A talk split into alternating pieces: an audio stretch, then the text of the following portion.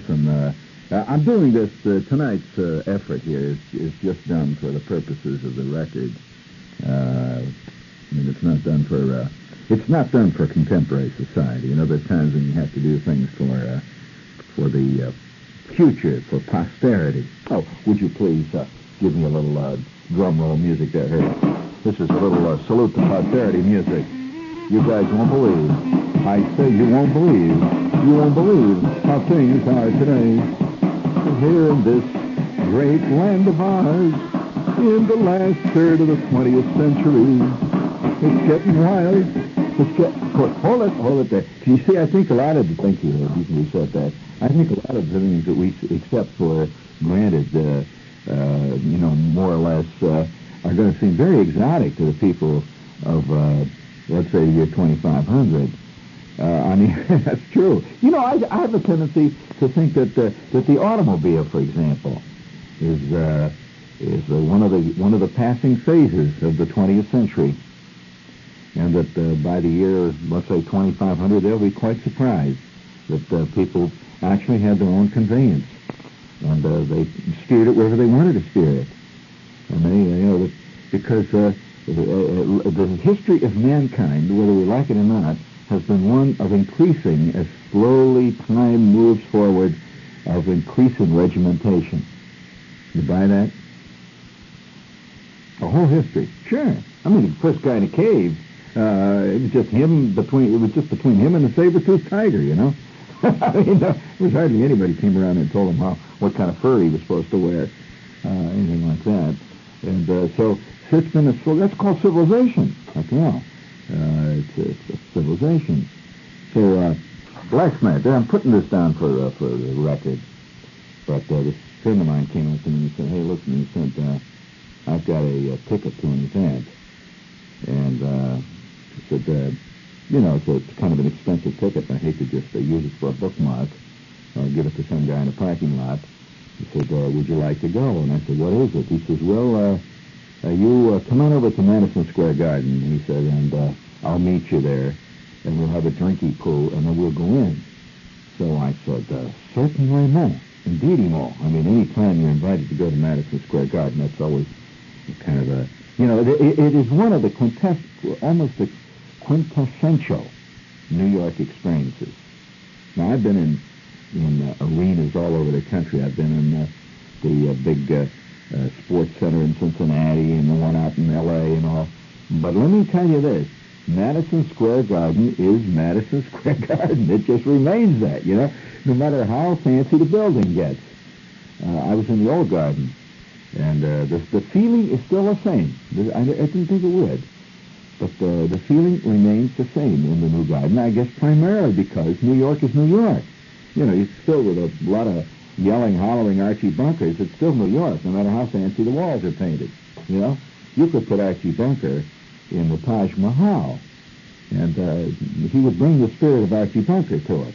Understand? He would change the atmosphere. He'd say, "Oh, why, look at all them things all over the wall. Hey, oh, boy, look. Why do they got them, them statues of uh, real ivory, you know?"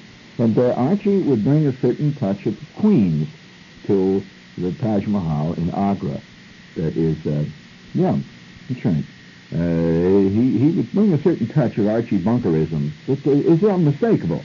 So when you walk into the garden, you are with New York. That's there's no question. You cannot argue that. You've been in the garden, Jerry. You know the feeling. It's it's, it's a fantastic feeling to begin with because everybody around that whole area there. If you go to the garden, and this this uh, spot, this little show here tonight is directed primarily to people who probably have gone past the garden, uh, have uh, seen the garden, have heard about, everybody's heard of the garden, uh, and, and have never really been there. Because if you've been there, if you've really been to the garden, uh, there's not much you can say about it. It's, it's an experience. And I would like to suggest that any of you uh, who, who want to experience a real New York, a genuine New York experience, it's, it's so New York that uh, that I can't think of anything that is more New York. I mean, uh, it used to be that going to see the Yankees play was a, was a real New York experience. But uh, it isn't so much anymore, really. It's, uh, you know, it's great to see the ball game and all, but there's a certain atmosphere that has subtly changed. You do agree? I can't quite pinpoint it. So, nevertheless, uh, I will go to the garden. It's a great, great experience. Uh, I've been to the garden now ever since I came to New York. And, uh, course, that was when the old garden was up there on 50th Street. And uh, that was that was an experience in itself. You know, had, you go through this uh, kind of an arcade, and they had these Western shops where you could buy saddles and stuff, which was a curious juxtaposition, but you could do that.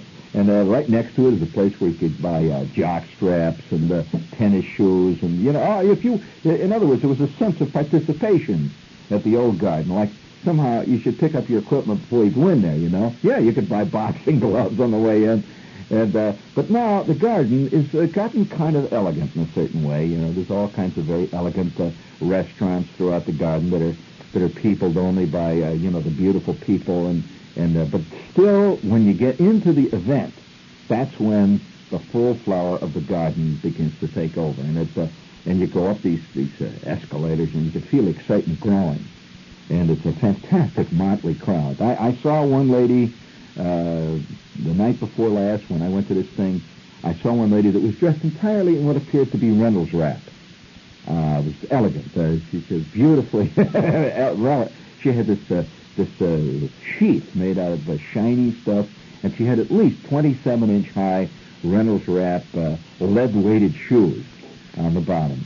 Fantastic. She she just went, and, and the guy she was with was wearing a light gentian colored suit that was really spectacular. It had silver epaulets on it to match her silver, and he was wearing what appeared to be a great big dude hat, you know, a great big kind, but it was silver just brilliant. It's, it's a fantastic combination. This you see at the go. You never see this at Shea.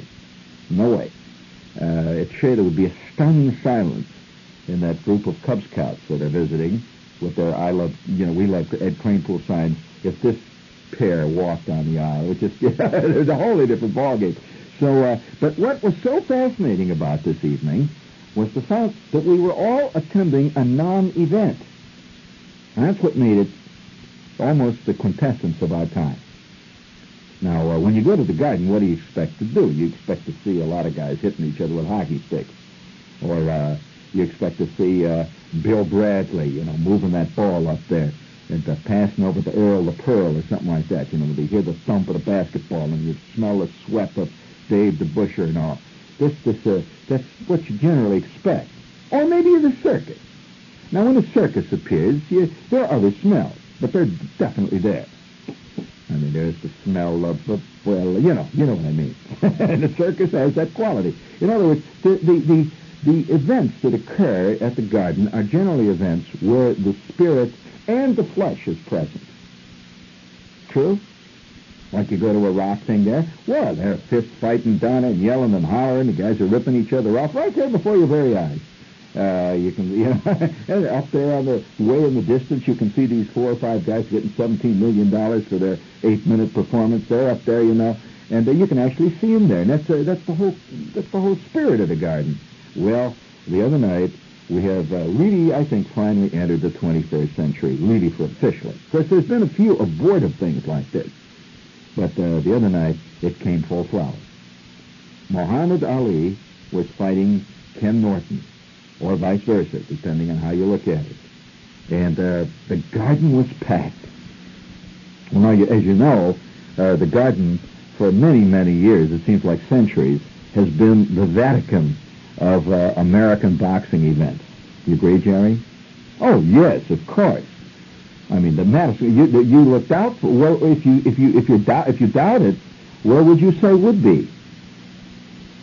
Or maybe maybe you don't uh, you don't remember the, the garden in its great days. I mean, uh, maybe that's possible. But the garden was, was like, yes, the garden was like uh, if, if a boxer was fighting in the garden and it was a main bout, it was roughly equivalent to a performer uh, playing in the center arena at Lincoln Center, and you know Lenny Bernstein is conducting. Uh, you couldn't go any higher. That was it, man. And uh, you'd always hear Don Dunphy uh, I remember as a, as a kid, you know, it's fantastic because you know you you form these images of of all this stuff generally through various types of media. You know, when you're a kid, you know, living in living in Indiana, you know, Madison Square Garden is a fabled place, and I mean truly fabled. Just like Yankee Stadium was a fabled place. To actually see it in the flesh was uh, astounding. But uh, you'd hear Don Dunphy. Yeah, good evening, ladies and gentlemen. This is Don Dunphy at ringside tonight at Madison Square Garden, where a crowd of 27,000 people have gathered to see the fight. Oh, God. I mean, you know, that's the Madison Square Garden. And, and, and then you'd hear Bill Corum. Wasn't there somebody named Bill Corum that would announce the fights? And he would come in and say, and he's down. He's uh, he's on one knee now. The count is at seven. The count is at eight, and he's he's up now. And uh, the challenger moves in. Oh, fantastic! Good God! and you could hear the crowd roaring, and it was Madison Square Garden. Now, if that was coming from uh, White City Arena, you know, you know, something else again. If it was coming from uh, Cleveland County Stadium, you know, that's a no way but Madison Square Garden. And uh, they'd have these great interviews, you know, between rounds with total New York types. Uh, Don Bump would say, and now, ladies and gentlemen, we're going to interview between rounds Toots Shor. Uh, Toots Shor, would you please tell us uh, what you think of tonight's fight? Well, yeah, I believe that... My God, New York, you know, the guys you read about. And uh, they were they were they were like the spirit of New York. So so New York is, is a lot more than just a lot of bad traffic, believe me. And uh, the the uh, the feeling that you get when you go in the garden, even today, is you know it's a garden. I mean, it's a, let's let's face it. So it's a pretty elegant building now. As you know, they have this great arched roof. You've been in there since they've uh, the new one, and uh, uh, it's reported that the seats are better. Uh, this has always been put out by the uh, PR department of the garden, but uh, I'm not so sure that's necessarily true. I had a feeling that in the old garden, uh, even though you were higher often, there was a more sense of intimacy. There was a real sense of intimacy in the in the garden. But this this is uh, but nevertheless the, the spirit is there. See, so we we go up the elevator, and boy, boy, everybody's excited. You know, guys, you hear you guys talking a whole bunch, and and and uh, we were going to a truly garden event uh, it was a boxing event. Now, boxing events are different from any other event in the garden. I mean, when you go, for example, uh, every year there's the National Horse Show there. Well, that's a real New York event, you know. It's a, it's a, but there's a very different crowd. Uh, you, you smell, you smell the smell of Westchester. Uh, you know, there's the, there is the faint aroma of Scotch Plains, New Jersey and the rustle of fine tweed is heard, and the uh, and there's uh, there's a very polite uh, occasional bursts of uh, faintly disdainful applause when uh, someone clears a seven foot jump. But you, you just don't see any of these people, you know, getting so excited that they fly out of, out of the mezzanine deck and uh, land on their head down four sections below. You know, this is a this is a true garden garden experience. In fact, do you remember last year in one of the hockey games? Uh, somebody scored a goal, and uh, it was the Rangers, of course. One of the Rangers scored a goal, and it was like in the last uh, 21 seconds when a true garden event occurred. A guy got so excited that he fell right out of his seat and fell right down into the next session, bounced, and landed on the ice. Do you remember that? Yeah, I had a picture of him in the post. there he was. so excited fan flies out of stands. Well, this is a this is a garden, uh, true garden expression of, of, of, you know total involvement. Now, on the other hand, when the Rangers stop winning, how much love's up there. I mean, it, uh, uh, you don't see that at the Mets or, or at the Yankees. You know, the Mets, uh, the Mets can go on a 37-game losing streak, and they're still holding up signs. Uh, Ridgefield loves uh, the New York Mets.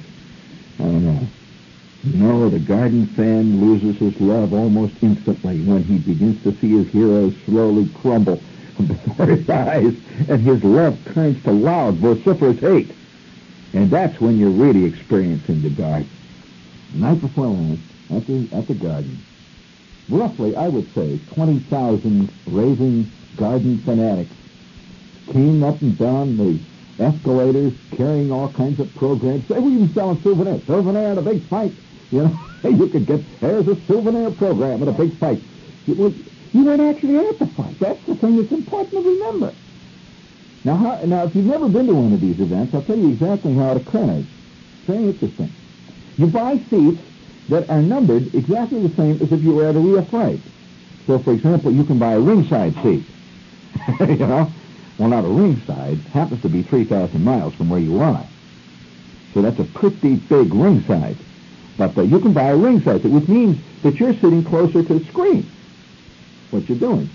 And uh, guys that are sitting back, of course, are, are kind of like uh, lesser citizens, naturally. At any big event, the guys that got the the seats up in the peanut gallery, they don't count at all. You know, you know that. They're just uh, allowed to be in there by the people down on the ringside seats. So all these various seats are sold in that uh, that premise. You know, it's just like you're at a real fight. So by uh, luck, uh, by the luck of the draw, I am seated at ringside. I was all excited. You know, it's not often you get a ringside seat at the Garden. You agree, Jerry? And uh, there I was sitting at ringside, and I even had a really an elegant ringside seat because right next to me in fact, it was the, right uh, like uh, I could reach out and touched it. Was the projector. Sitting right there next to me on the floor. See, I was that close. Boy, it was fantastic. and and he's projecting on this thing the, the, the event. Now, now, if you've never been to one of these, I'll describe exactly how it happens. The crowd begins to arrive. The event, let's say, is scheduled for 10:15, which is the feature event, and uh, the crowd is really really excited. They, they, they're all moving down the aisles and they're yelling and hollering, hey, you, Chester? Oh. You the guys are running up and down betting with each other and the, the excitement is really, really a New York scene. And then at ex- precisely 10.15, you hear this faint rumble. The machine. And from the ceiling, this great white cube was lowered. It's a cube. And it just came right down, right into the middle of the of the floor. You see, uh, for a big fight, naturally, the floor section where they play the basketball games is filled with the elegant ringsiders. And this white cube is moved right down, and it stops. And the crowd is waiting. And then faintly, you see little flickers coming on the screen. And then out of this darkness on the screen, you see the faint, faint outlines of, of, of what looks like a crowd is beginning to appear. And then somebody's adjusting the focus, and they're bringing up the contrast. And then you see a, another crowd. You're looking at another crowd, which is actually at ringside in California. And at that point, our crowd gives a great cheer. You know, wow, 20,000 people. Well, it's like they can hear you, you know. And and then the camera, the, the camera picks out various celebrities. You see all kinds of starlet types are sitting there and uh, you see, yeah, there's a quick shot of, of Howard Cosell. The crowd, it was fantastic. You see Howard Cosell in the crowd, and then you, from the entire arena, you hear this, boo, boo, you're a bum, Cosell. He disappears, and then the fighters appear on the screen. They they come out through the through the uh, ramps and come down through the crowd, and the crowd is going ape right. I mean, the guys are starting to holler, you know. And, and this is what was weird. Muhammad Ali shows up, see, and you hear these guys on, hey, hey, Ali, Ali, hey, hey, Muhammad Ali, hey, hey, Ali. They're hollering like you can hear them, see. They wanted to hear them. and, and, and down the, through the crowd comes Ken Norton. Well, for, for 12 rounds, 12 heavyweight rounds, I was in the middle of a screaming, yelling, wildly sweating, New York City, Madison Square Garden fight throng. And, and, and, and you get swept up in it. You, you begin to believe you're at a fight, you know, and here you get your $20 seat, you know, and you're, you're cheering and yelling. Then I was once I said, what the hell am I doing? Because very once on a great occasion, reality intrudes. They lose the picture. I mean, it's like the fighters disappeared. Just suddenly you see this flickering and something blips across the screen. And then you hear a lot immediately, hey, boo, boo, go you guys. And then they bring it back again. And the guy turns to me and says, oh, my God, this guy that was me, he says, he says, I hope nothing happens to the cable. I mean, if, if, if, if they lose the picture, man, we're going to get killed. They're going to start throwing the seats down here, and you better, you know, he says, my suggestion is it into the ring. And uh, I said, what ring? He said, get under the screen, do something. He said, because they're going to start throwing. And uh, thank heavens nothing happened like that. But then, when the decision was made, and it was a split decision, the crowd roared and were hollering at the referee, you bum, you bum, what do you mean, you bum? Yeah, robbery, robbery! They were yelling. And the referee up there, he just continued to walk around, hand out the scorecards. yes, it was a great non-event, but I'll tell you this, it was probably as definitive a New York experience as you could have. I was surrounded by 20,000 fellow New Yorkers, sweating and hollering, yelling, betting, and it was Madison Square Garden, a big, big apple.